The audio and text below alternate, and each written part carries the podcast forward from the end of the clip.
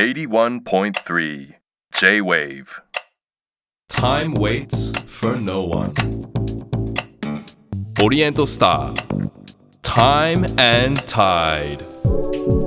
海とか川でこうすごいなとか、感動したとかっていうシーンをはいそのまま塊にして持ってきたらそれが一番いい展示だよねっていうふうに思ってる。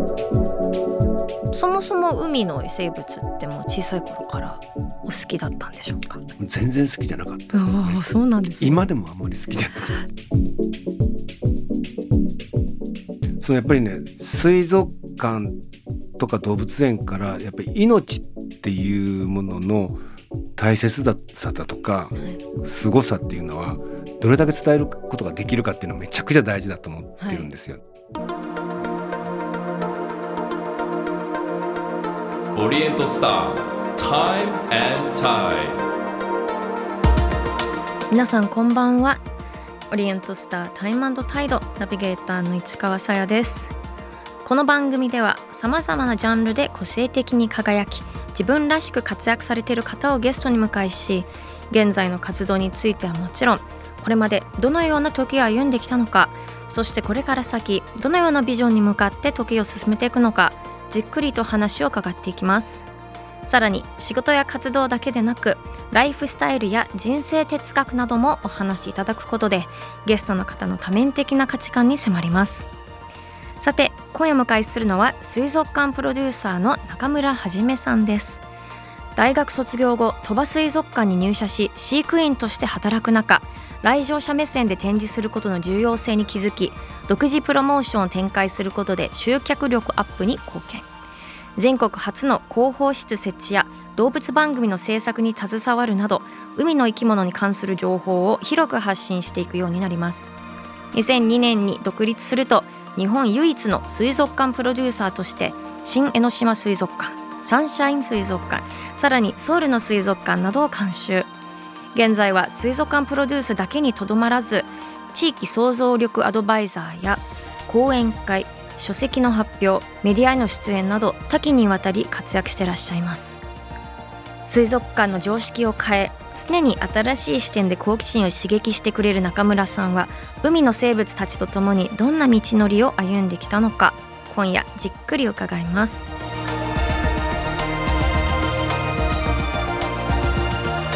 Oriental Star. Time and Tide. This program is brought to you by Ipsong. Hoka.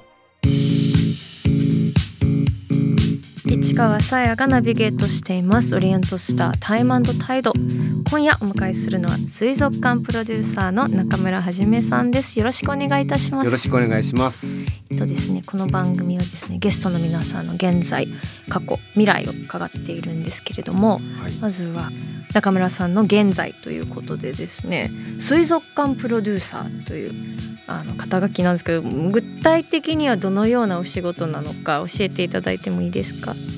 あの水族館作ろうと思ったら誰でも水槽並べて水族館って表札かけたら水族館なんですよ。はいでもそれだけじゃお客さんは来てくれないしあんまり満足もしてもらえませんよね。うんなので、まあ、できるだけたくさんできる限りたくさんの人に来ていただいてできる限りの満足をしてもらえるような水族館を作るのに導くという仕事なんだけど、まあ、はい。そのためにはマーケティングから始めて、はい。あの基本構想それに基本計画、まあ、展示の計画はい。全部こう手動でやっていってお最後にはプロモーションまであ。ししますね。へえすごい。じゃあ本当ゼロからのところでもいいしあとから。リニューアルもリリニューアルルの方が多いですねどちらかというと。はいなんかやっぱ中村さんの手掛けた展示場のサンシャイン水族館の空飛ぶペンギン私もこれ大好き。で、あ見てもらった。見てます見てます。もう。もう可愛いと思いながら私ペンギン好きにはたまらない空間ですけれども。すごく元気そうなペンギンがあねご覧になれるでしょ？そうなんですよ。すごく自然と動いててあの単体でペンギン見るの楽しいんですけど、うん。みんながあのそこで楽しそうに生活してる感じがピューンって動いてる感じ見るのがとても好きです。やっぱりうん、バックが空なんですごく広いあれ広い海を表すために空を使ってるんですあなるほど。はい。別に空を飛ばしたかったっていうのはちょっとはあったけれど、はい。でもそれよりも何よりも海で本当に見たペンギンっはい。ていうのが今まで水族館とか動物園で見たはい。なんかしょぼくれたペンギンじゃなかったんで、ね、それをなんとか見せたいなと思って、ああそれをやっぱり海のない池袋で演出するにあたって、まあちょっと空をはい。使ったみたいなそう感じですそうです。そういう発想とかこういう空間デザインのアイディアってどういうところから生まれるんですか？割とね美術館だとか。おーはい。時々まあ写真を見たりだとかあのそれは、えっと自然の写真ね。はい。そういうのを見た時にああこれだと人に伝わるなとかね。おー割合美術館の絵を見てはい。あこの色の使い方すごいなとかって思うところから水槽の方にビビビッといくことが多いですね。水槽のやっぱり色って大事大事。で例えば日本の海は割とこうプランクトンが豊富なんで緑なんですよ。じはい。ほんと言うとね。真っ青って感じではない。で緑なんですね。うん。でその緑に塗ると、はい。やっぱり人はあんまり見ないんです。ああ日ちょっと普段見てるのと一緒だし、うん。なんかちょっとやっぱりちょっと青い系のにした方がはあはあはあの心が動くしうん。で生き物もなんか生き生きと見えるっていうところがありますね。ってなると水槽その水中感を出すにはどういったところにこだわってるんです僕か、ねこれもね自分自身の考え方で水塊って水の塊って呼んでるんです。はい。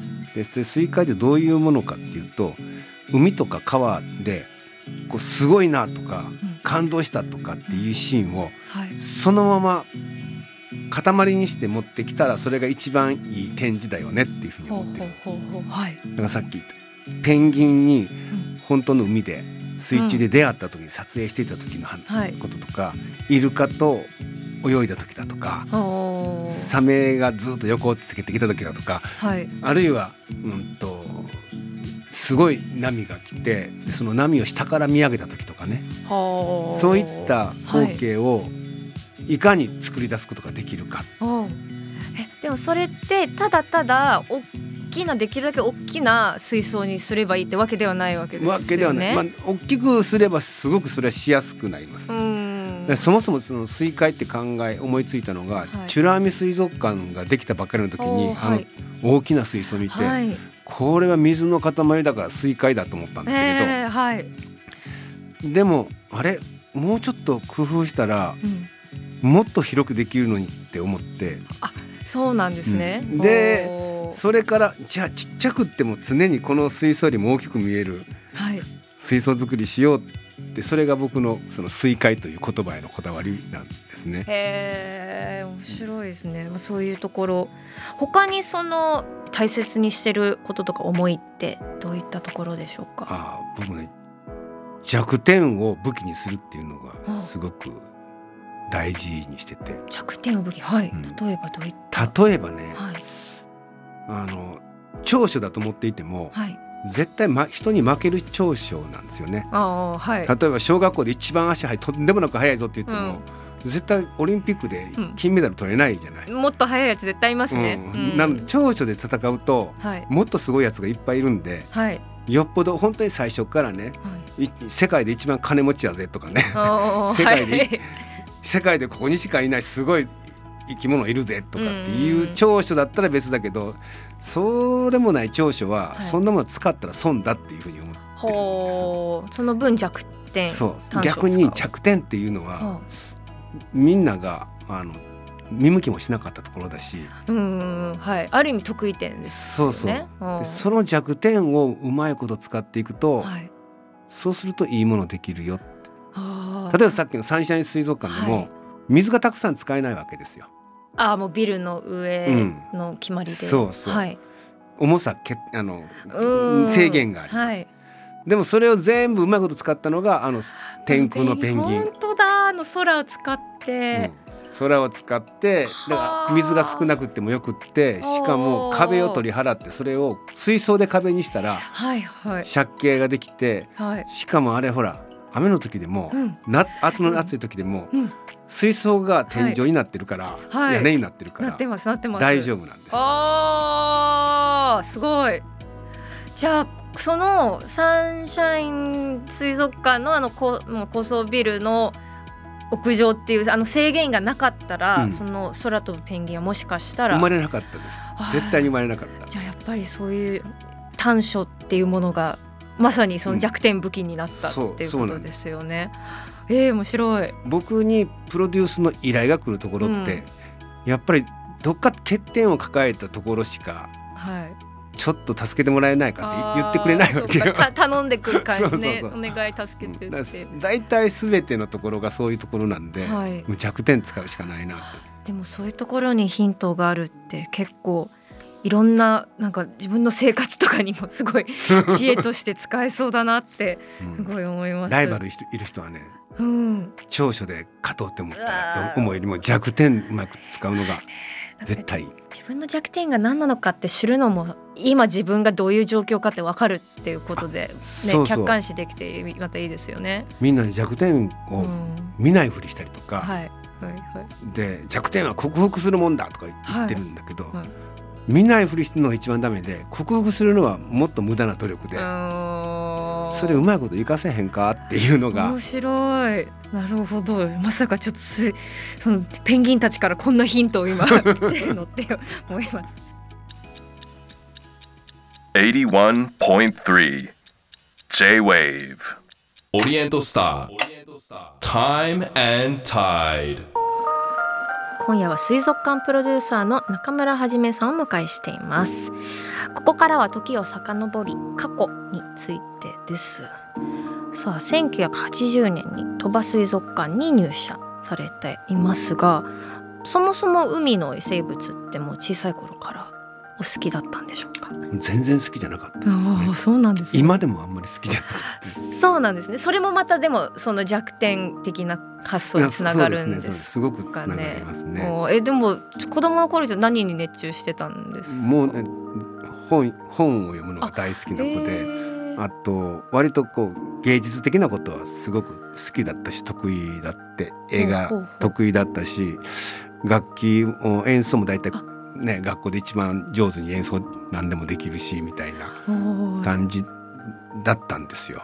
えでもそういう今原体験もありつつそこまで別にその、ね、海の生物がすごく好きっていうわけではないけど水族館プロデューサーとして活動されるようになったきっかけは。それがね大学卒業する頃あんまり勉強もできなくししなかったからねそもそもね。あの本当はメディア系に行きたかったんですよ。広告系とかメディア系とか。はい。やっぱり文章書くの得意だし、うん。小説とかも書いたりしてたんでね、はい。ところがやっぱりそれやるとその時本当に思った。あのすごいやついっぱいおるやんっはいまさに。ね。でこいつらと絶対戦ってるわけないわっていう思っていると同時にん。就職受からんわけよ、おうーん、勉強できへんからね。で困ったなと思ってたらそしたらあのその鳥羽水族館でこう経営の方で来ないかっていうふうに言われて、はい。で「えー、水族館なんて今まで生まれて2回しか行ったことないで」ってはい。思ってたんだけどでもほら水族館って見せてうん伝えるもんじゃうない、んはい。メディアやんって思っおーなるほど。て で思ってはいっていうか、うんうんうん。思い込ませました。あは自分に。あーでなるほど入っていったんで展示っていうもの展が。うん展示っていうの、うん。その時は展示っていう言葉も知らなかったんだけどね。ああそうですか。もうとにかく入って。でもまあとにとりあえずはあの中心的な人たちがいる飼育っていうところがあるって分かったんで、はい。その飼育に3年間だけん動物の飼育させてほしいと。全く知らないから、はい。そちょっとでも覚えたかったんですよ、うん。うんうん。だから分かったんです。その飼育の人たちが、はい。あの展示をしてるんだけど、はい。展示してないんです。飼育してるんですよああそっかみ見せようとすることよりも、うん。あのとにかく自分が好きだからはいさかなクンみたいな人たちばっかりで できているのが水族館の飼育係だっていうことが分かって。まあでおまあある意味安心ですけどね、うん。ベースがそういう人だ、まあね、動物にとって安心感もわからない、うん。でも、まあ、ぼ僕は、まあ、はっきり言って絶対ついていけないし、うんうんうんやらややられたで困ったでって思ってたんだけど、はい。い、やいやこいつらができないことあるぞと思ってそれが逆に言うとそれこそ弱点を使うわけですけれど、はい。お客さんの気持ちに近いのは俺やうっていんうふうにはい。思って、でお客さんがどんなふうにして見ているかとかそういったことをこう観察したりしていたら、これもめちゃくちゃ大事やんって思い始めて。あとあのえーっとす撮影をすごくしてね映画作ったりもしてたんで、はい。あの出たばっかりのビデオカメラではい。イルカの出産撮れた時にそれをが全世界にに配られてもしかして世界で初めてのイルカの出産シーンをが撮ったんですすよ。ごい。そしたらお客さんがいっぱい来るんであ。それに味しめてーうん。自分で勝手に広報室っていうのを広報の担当を作らせてくれっていうのと、それとお客さんが喜ぶ水槽作りあの特別展なんかちっちゃなやつだけどね。はい。そういうのをやる部署を作らせてくれって入社4年目にい行ってね館長社長と副館長にえー、かっこいい。行ってはい。作らせてもらって、そしたらお客さんがめちゃくちゃ増えたんです。なるほど。そこにやっぱ特化今までしてなかったしいろんなアイディアをお客さんの気持ちが分かるからこそ、うんだってねいお客さんの後ろつけていったら水族館の水槽の3分の1ぐらいしか見てないでこれさ動物かわいそうじゃない、僕ねうん僕やっぱりね動物好きじゃなかったところで、はい。あの何自分自身が愛してるような好きじゃなかったせいではい。逆に水族館とか動物園にいる動物がめちゃくちゃかわいそうだったんです。おーはい。それもなんか分からなくはない、うん、野生ですごいことやってる連中じゃない、はい。その子たちがすごい狭いところにしかも捕まえられて連れてこられてそこで一生遅れって言われて、うん。なんやったらそこで生まれる子供もいるわけですよ。はい。もうすごく哀れでかわいそうで、はい、でも彼らで仕事をしてるわけなんで、うん。彼らの命に対して責任取らなくちゃいけないなって。それははい。どうしどうするのが一番いいかっていうとやっぱり連れてこられて何をするために連れてこられたんだっていうと人間にい日本人の皆さんにいっぱい見せ彼らを見せることではい。こういういい生き物がいるんだぞってこう地球上に住んでいるんだぞ、しかも彼らがいるところはこういう海があるんだぞ、うん。その海大事にしようぜ。この子たち大事にしようぜっていう。はい。連れてこられた子たちは気の毒だけどその仲間にはいい未来を作っていけるようなはい。展示をしなくちゃいけないなってはい。すごく思い始めて、まあ、そんなことがあってだんだんだんだん展示のことをすごく大事に考えていくように。それでできるだけ本当にその水中の光景我々がにとってそう見えるのもそうだしちょっとでも本人たちがそう感じれ生きるような物たちもね楽しく過ごせて我々も、うん。うわ楽しそうに暮らしてるなっていうふうにちょっと錯覚かもわからんけど思わせることができればうん。そうするとね今まで海のこと考えてなかった人たちが海のこと考えてくれるじゃない、うんうん。あるいはそういうね足方とかはい。ペンギンのことを考えてくれるようになるじゃない。幸せになってほしい。うん。この世のペンギン全員そうそうですよね。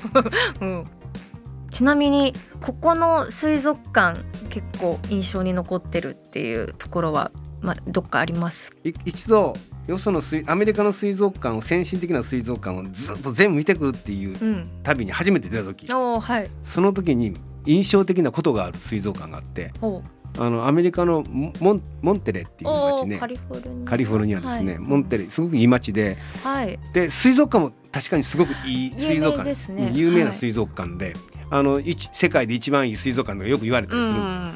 でもそこに行ってままだね2日目ぐらいの時かな。途中にねその水族館の展示ですごく良かったアシカがすぐ近くにいるし、うん。でその頃は珍しかったラッコがちゃんと沖合にいて写真撮れるぐらい近くにいるし、うん。でフィッシャーマンズワーフに行ったら、はい。昨日見てきたやつが並んでいて、これうまいでとかやってるわけですよ。はい。ああこの町があってあの水族館があるっていうのを全然知らずに水族館のええとこだとこだけ盗んでこようと思った。らあこれ日本人のあかんとこやなと思って。なるほど。でその時に展示っていうのはよそから盗んだらあかんねんでっていうのをすごく思ったんです。はははその場所だから生まれてた展示って。いうのが分かったってことですね。うん。いやでもなんかそのまま食べれるってまたすごいですね。でも外の港行ったらってね。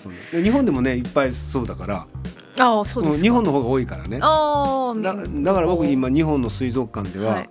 あの食と関連した展示すごく好きです。食育食育。的な、うん。おー。あなんかお寿司屋さんがある水族館ってありますはい、アクアマリン福島、はあれすごくいいですね。へえやっぱ目の前で食べるとかそういういやっぱ命を展示するっていうところにつながるんですか？つながります。僕自身もやってたあやあの北の大地の水族館でも、はい。い、ただきますライブっていうのやってます。いただきますライブ。はい。日本の川で一番大きな伊藤っていう魚がいるんだはい。この伊藤がたくさんいるんです。はい。で彼らの餌ははい。生き餌なんです。生き餌だけ。はい。ニジマスです。養殖のニジマス、はい。これを食べるのを時間を決めてショーのようにして人集めてやってはでなんとかなく残酷だと思うじゃないまあそうですね。食べううん。で残酷だっていう人もいます。でもうん。これを残酷だって言ったらうん。皆さんは漁師さんの仕事は全て残酷な仕事だっていうふうなことを言ってると同じなんですよと。我々はこのように誰かの生きた命をはい。いただかないことには生きていけないっていうことをもう一度思い出して感謝しましょうねっていうことをあ教えるショーなんです。ーすごい。今水族館ってでもそういうアプローチまで含まれてるんですね、食育とかそういうそうなんです。どちらかというとね魚の名前とか教えてもあんまり意味がなくって、うーんみんなにが興味があるのはやっぱり興味がなくっても絶対うん。食べ物は食べてます。うん。その食べ物が本当は生きてたんだっていうのを見せるのは日本の水族館ではめちゃくちゃ大切なことだと思うんですよね。うんうんうん。なるほどね。面白いですね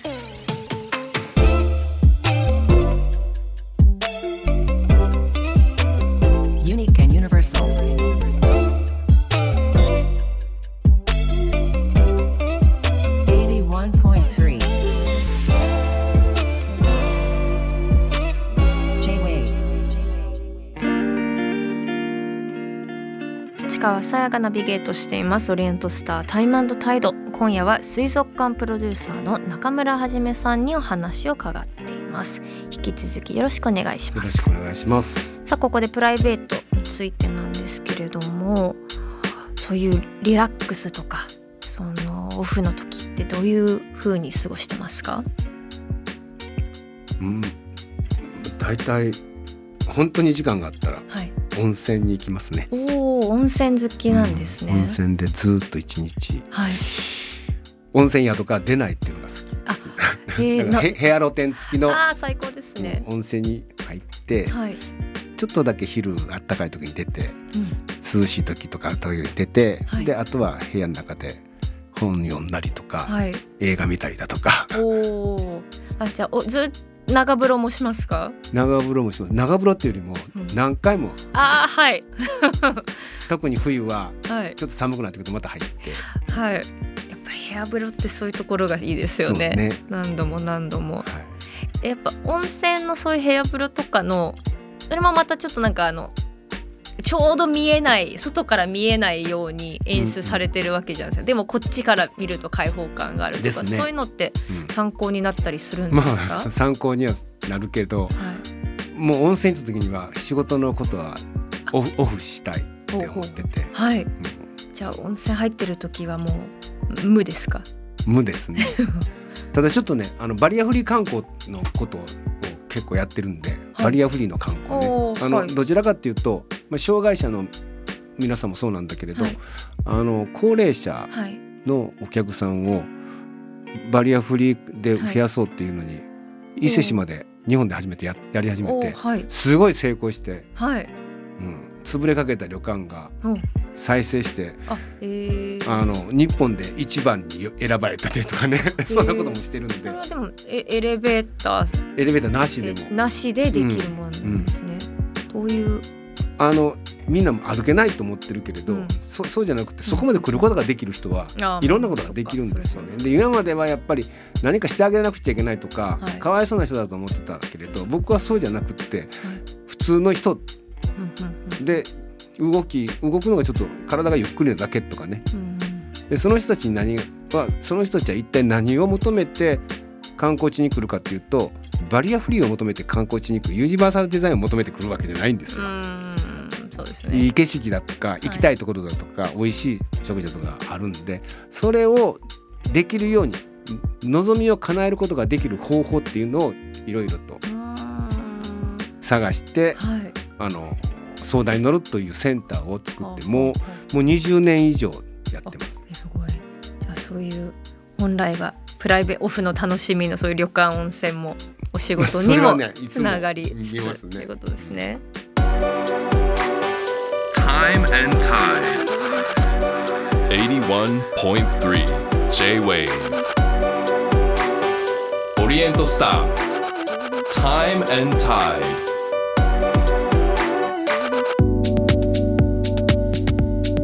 今夜は水族館プロデューサーの中村はじめさんをお迎えしています。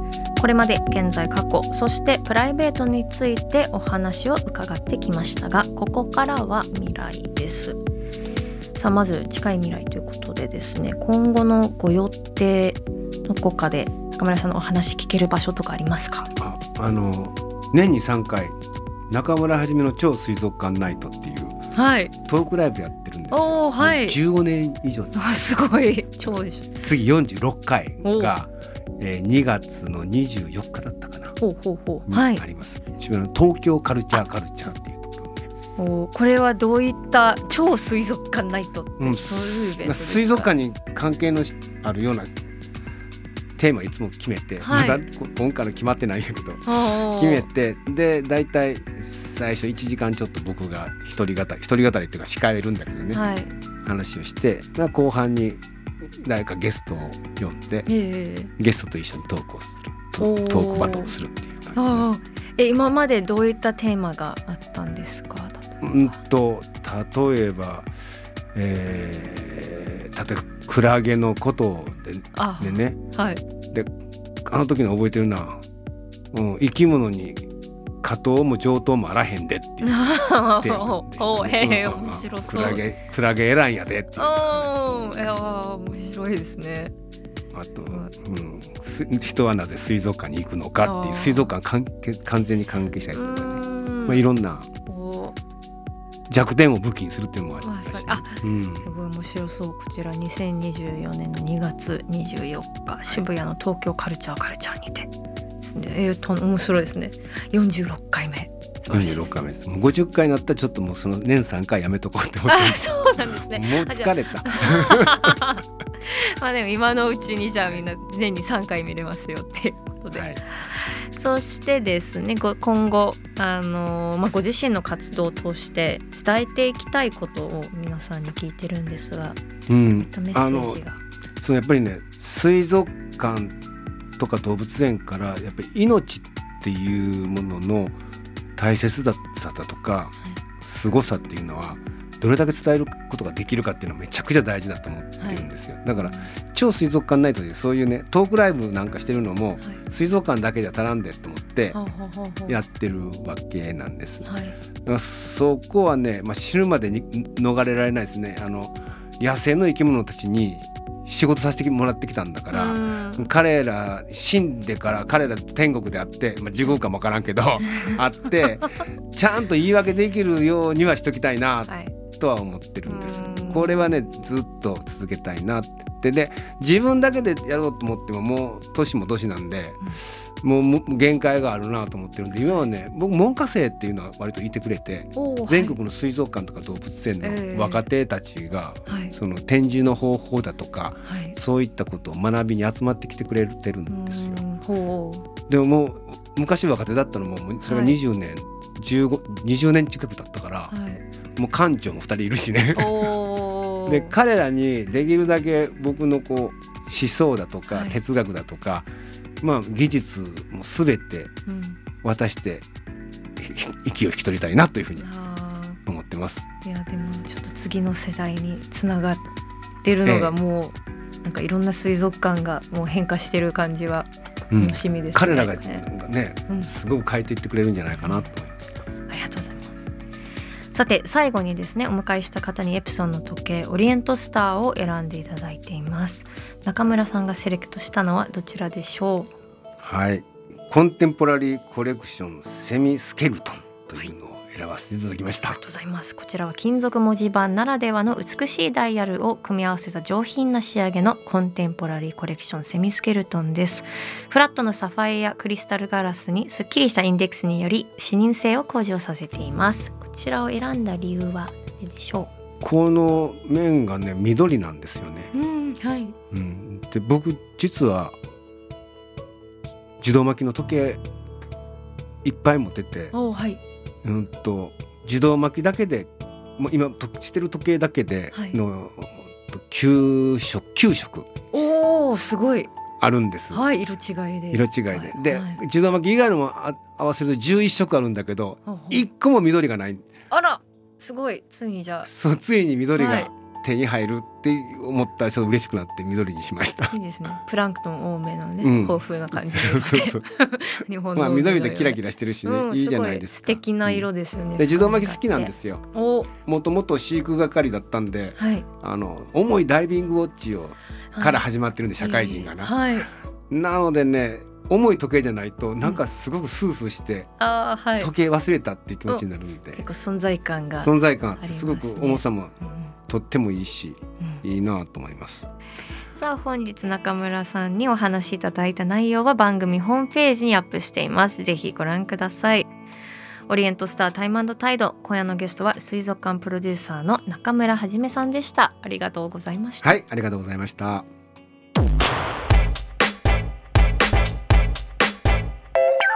リエントスター。Time and Tide 81.3 J-Wave 市川カオスモス。さあ今夜のカオスモスですが11月18日のゲストエッセイストイラストレーターの能町みね子さんの回の感想です。まずラジオネームいぶりガッツさんからです。ありがとうございます。能町みね子さんとの放送回相撲好きの私としては胸を高鳴らせて聞いていました。気持ち相撲トーク少なめに感じましたがお二人だと何時があっても尽きないですよね。九州場所は取り口を見ていても相撲の教本のような基本の相撲を取られた力士が勝ち星を多く重なられているように感じます。そう能町さんとねなんかどオンエアでオンエアっていうか収録中に相撲トークをしたのか前後にしたのかなんかもう分かんなくなっちゃって意外と本番してなかったのかなって今話を聞いて思いましたね。こういったも来てます。ラジオネーム銀次のねーねーさんからです。えー、と能町みね子さんのマニアックな趣味が大好きです。喫茶店が好きでインスタグラムに古めかしい喫茶店の写真に影響されて私も通って仕事をするようになりました。傍らには能町さんの好きなミルクセーキを置いています。喫茶店での仕事は家で行うよりもはかどります。コーヒーの香りが仕事を進めてくれるのでしょうか。相撲中継も見るようになりました。まだまだ能町さんのマニアックさにはかないませんがという。その能町さんめちゃくちゃね喫茶店純喫茶めっちゃ詳しくて何回かね一緒に行って連れてってもらいましたね。錦糸町にそれこそ相撲を一緒に見に行った終わりにちらっと行ったのとよく覚えてるのは北海道にどっちもあの札幌巡業を見に行ってたんですよ。別でプライベートで。それで合流してご飯食べに行く時にちょっとここのこれね喫茶店っていうよりなんか大きいビアホール的な昔ながらのそれこそでもレトロ空間でなくなっちゃうから行きたいっていうことで一緒になんか行かせてもらって。当にああいうステンドグラスだったりとかなんかいろんなその昔の椅子とかああいうのとかすごい落ち着く空間で私は多分興奮しすぎてああいう場所で絶対仕事できないなと思ったけどやっぱ落ち着く人はね落ち着きますよね。私なんかいろいろ見ちゃうんですよね。この椅子の下のモケットの生地いいなとかそういう余計なこと見ちゃうけど、えーでもいいですよね。こういうなんか趣味とか、あのーすごい参考にできるような人とかが。いると。ミルクセーキもね絵にもなるし美味しいし私結構喫茶店のナポリタンの写真とか撮るの写真撮るの好きっていうか食べるの好きですね。あの銀の。なんであのアルミの銀のお皿になるとあんなに美味しそうに見えるんでしょうね。なんかあとはあれですね。喫茶店っていうより洋食屋さんですけどあのオムライス。オムライスのあのフォルムがたまらないです。しかもあのできるだけ卵がもうふわふわじゃないのがいいんですよね。あのパリッパリとした薄い卵っていうところに私は美学を感じますオムライスは。トロトロとかふわふわじゃない方がいいんだね。何の話してるんだ？とりあえず えっと能町さんまだまだいろいろ話したいこといっぱいありましたけど皆さんあのメールありがとうございます。そしてこのポッドキャストではこのカオスモスがロングバージョンになっています。市川が皆さんからいただいたお題についてゴニョゴニョと話していきます。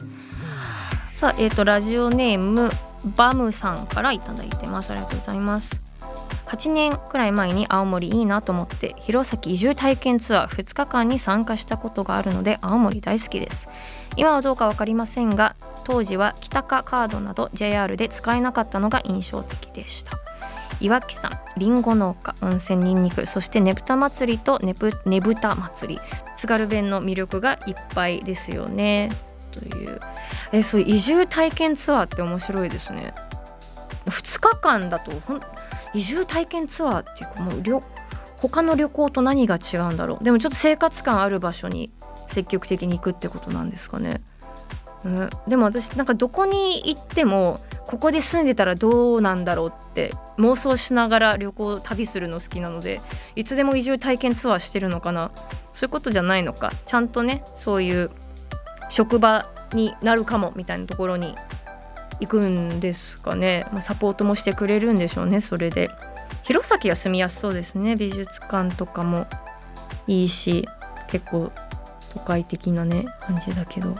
私は弘前、えー、と今年の、えー、と7月に行ったのかな最後に行った時。江南鉄道っていうあのローカル線も乗りつつ本当別のあの仕事公開収録で行ったんですけれどもあの平川市っていうところに行ってあのひこう弘前の、まあ、隣っていうか多分弘前で働いてる人が結構平川市から来るっていう場所なんですけどそこがあのサガリが有名だっていうことであのハラミ肉のハラミのハラミの下なのかなあれはサガリは。あのまあ、肉の部位でサガリが美味しいから美味しいからってすごいあの張り切っていったら意外と行ったお店にサガリがなくて普通にあの広くあのハラミですって何度も言われるっていうこんな町おこしで押してたはずなのにっていう平川のでもとっても美味しかったですいただいたのは。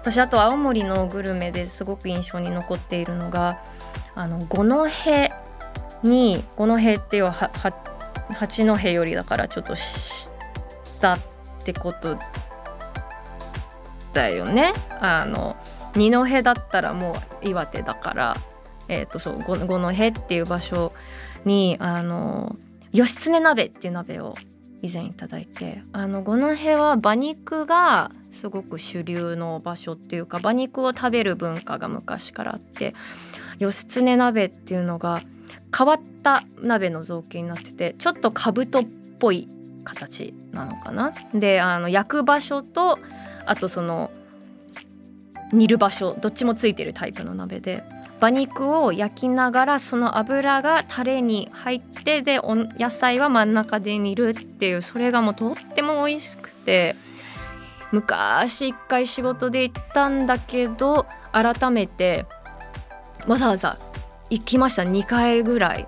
多分青森八戸からタクシーとか乗ってわざわざ食べに行ったりとか。でその1回の時にすごいタクシーの運転手がものすごいいろいろおしゃべりしてくださる方でその方があのずっとここら辺にはあのなんだっけあのピラミッドとあとキリストの墓キリストの弟の墓というパワースポットがあるらしいってすごい教えてくださったんですけどずっと乗りながら運転手さんそれパワースポットじゃなくてチンスポットだと思うって思いながらずっと乗ってたっていう思い出も青森にありますね。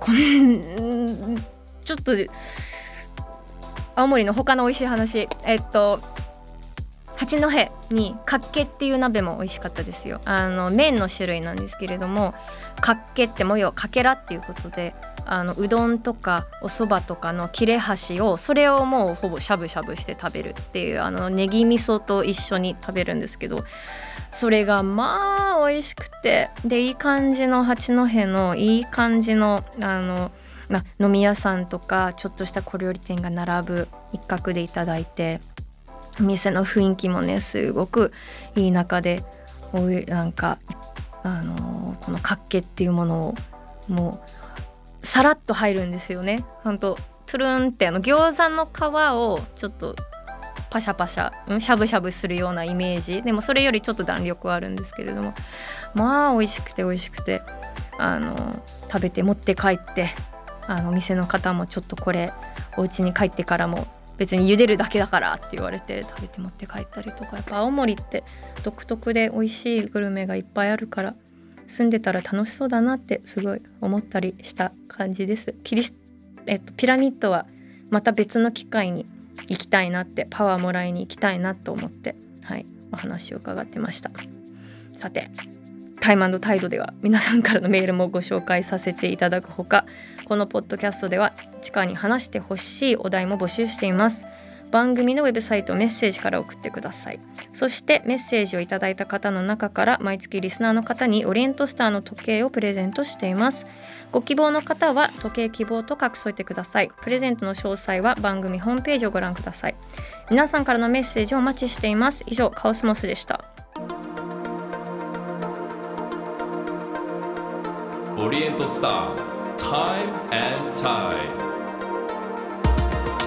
市川さやのナビゲートでお届けしてきたオリエントスタータイムタイド今週もさまざまなジャンルで個性的に輝き自分らしく活躍されている方をゲストに迎えし現在の活動についてはもちろん現在に至るまでどのような時歩んできたのかそしてこれから先どのようなビジョンに向かって時を進めていくのかお聞きしました。さあ今夜のゲストは水族館プロデューサーの中村はじめさんでした。まあ、そういう野生の命のま自由を奪ってるところで成り立っているっていう水族館っていうもの。それをこんなにそのちゃんと責任を持って作ってる方々がいるという話。すごいなんだろう結構胸を打たれました。だからその閉じ込めてるだけのその意味と価値があるものにしたいっていう気持ちはすごい伝わりましたし今はちょっとそういう食育だったりとかいろんな方向に広がってるっていうところもとても面白かったですしやっぱりあの水族館の見てて本当にあんなに飽きないのって作り物じゃないからなんだなって思いましたねお話言ってて。あの水槽自体はねもちろん作り物なんですけれども中で動いてるその命の存在はやっぱり本物でそれがこういう風に生きていてっていうそれがなんか改めて水族館とかの凄さそしてそれの裏の思いとかを聞けてとても楽しい一日でした。そしてペンギンまた会いに行きたいなと思いました。池袋さて次回のゲストは千葉ロッテマリーンズの小島和也選手です。プロ5年目を好成績で終えた小島選手がこれまで歩んできた道のり野球に対する熱い思いとともに伺います。オリエントスタータイムタイド。ここまでの相手は市川さやでした。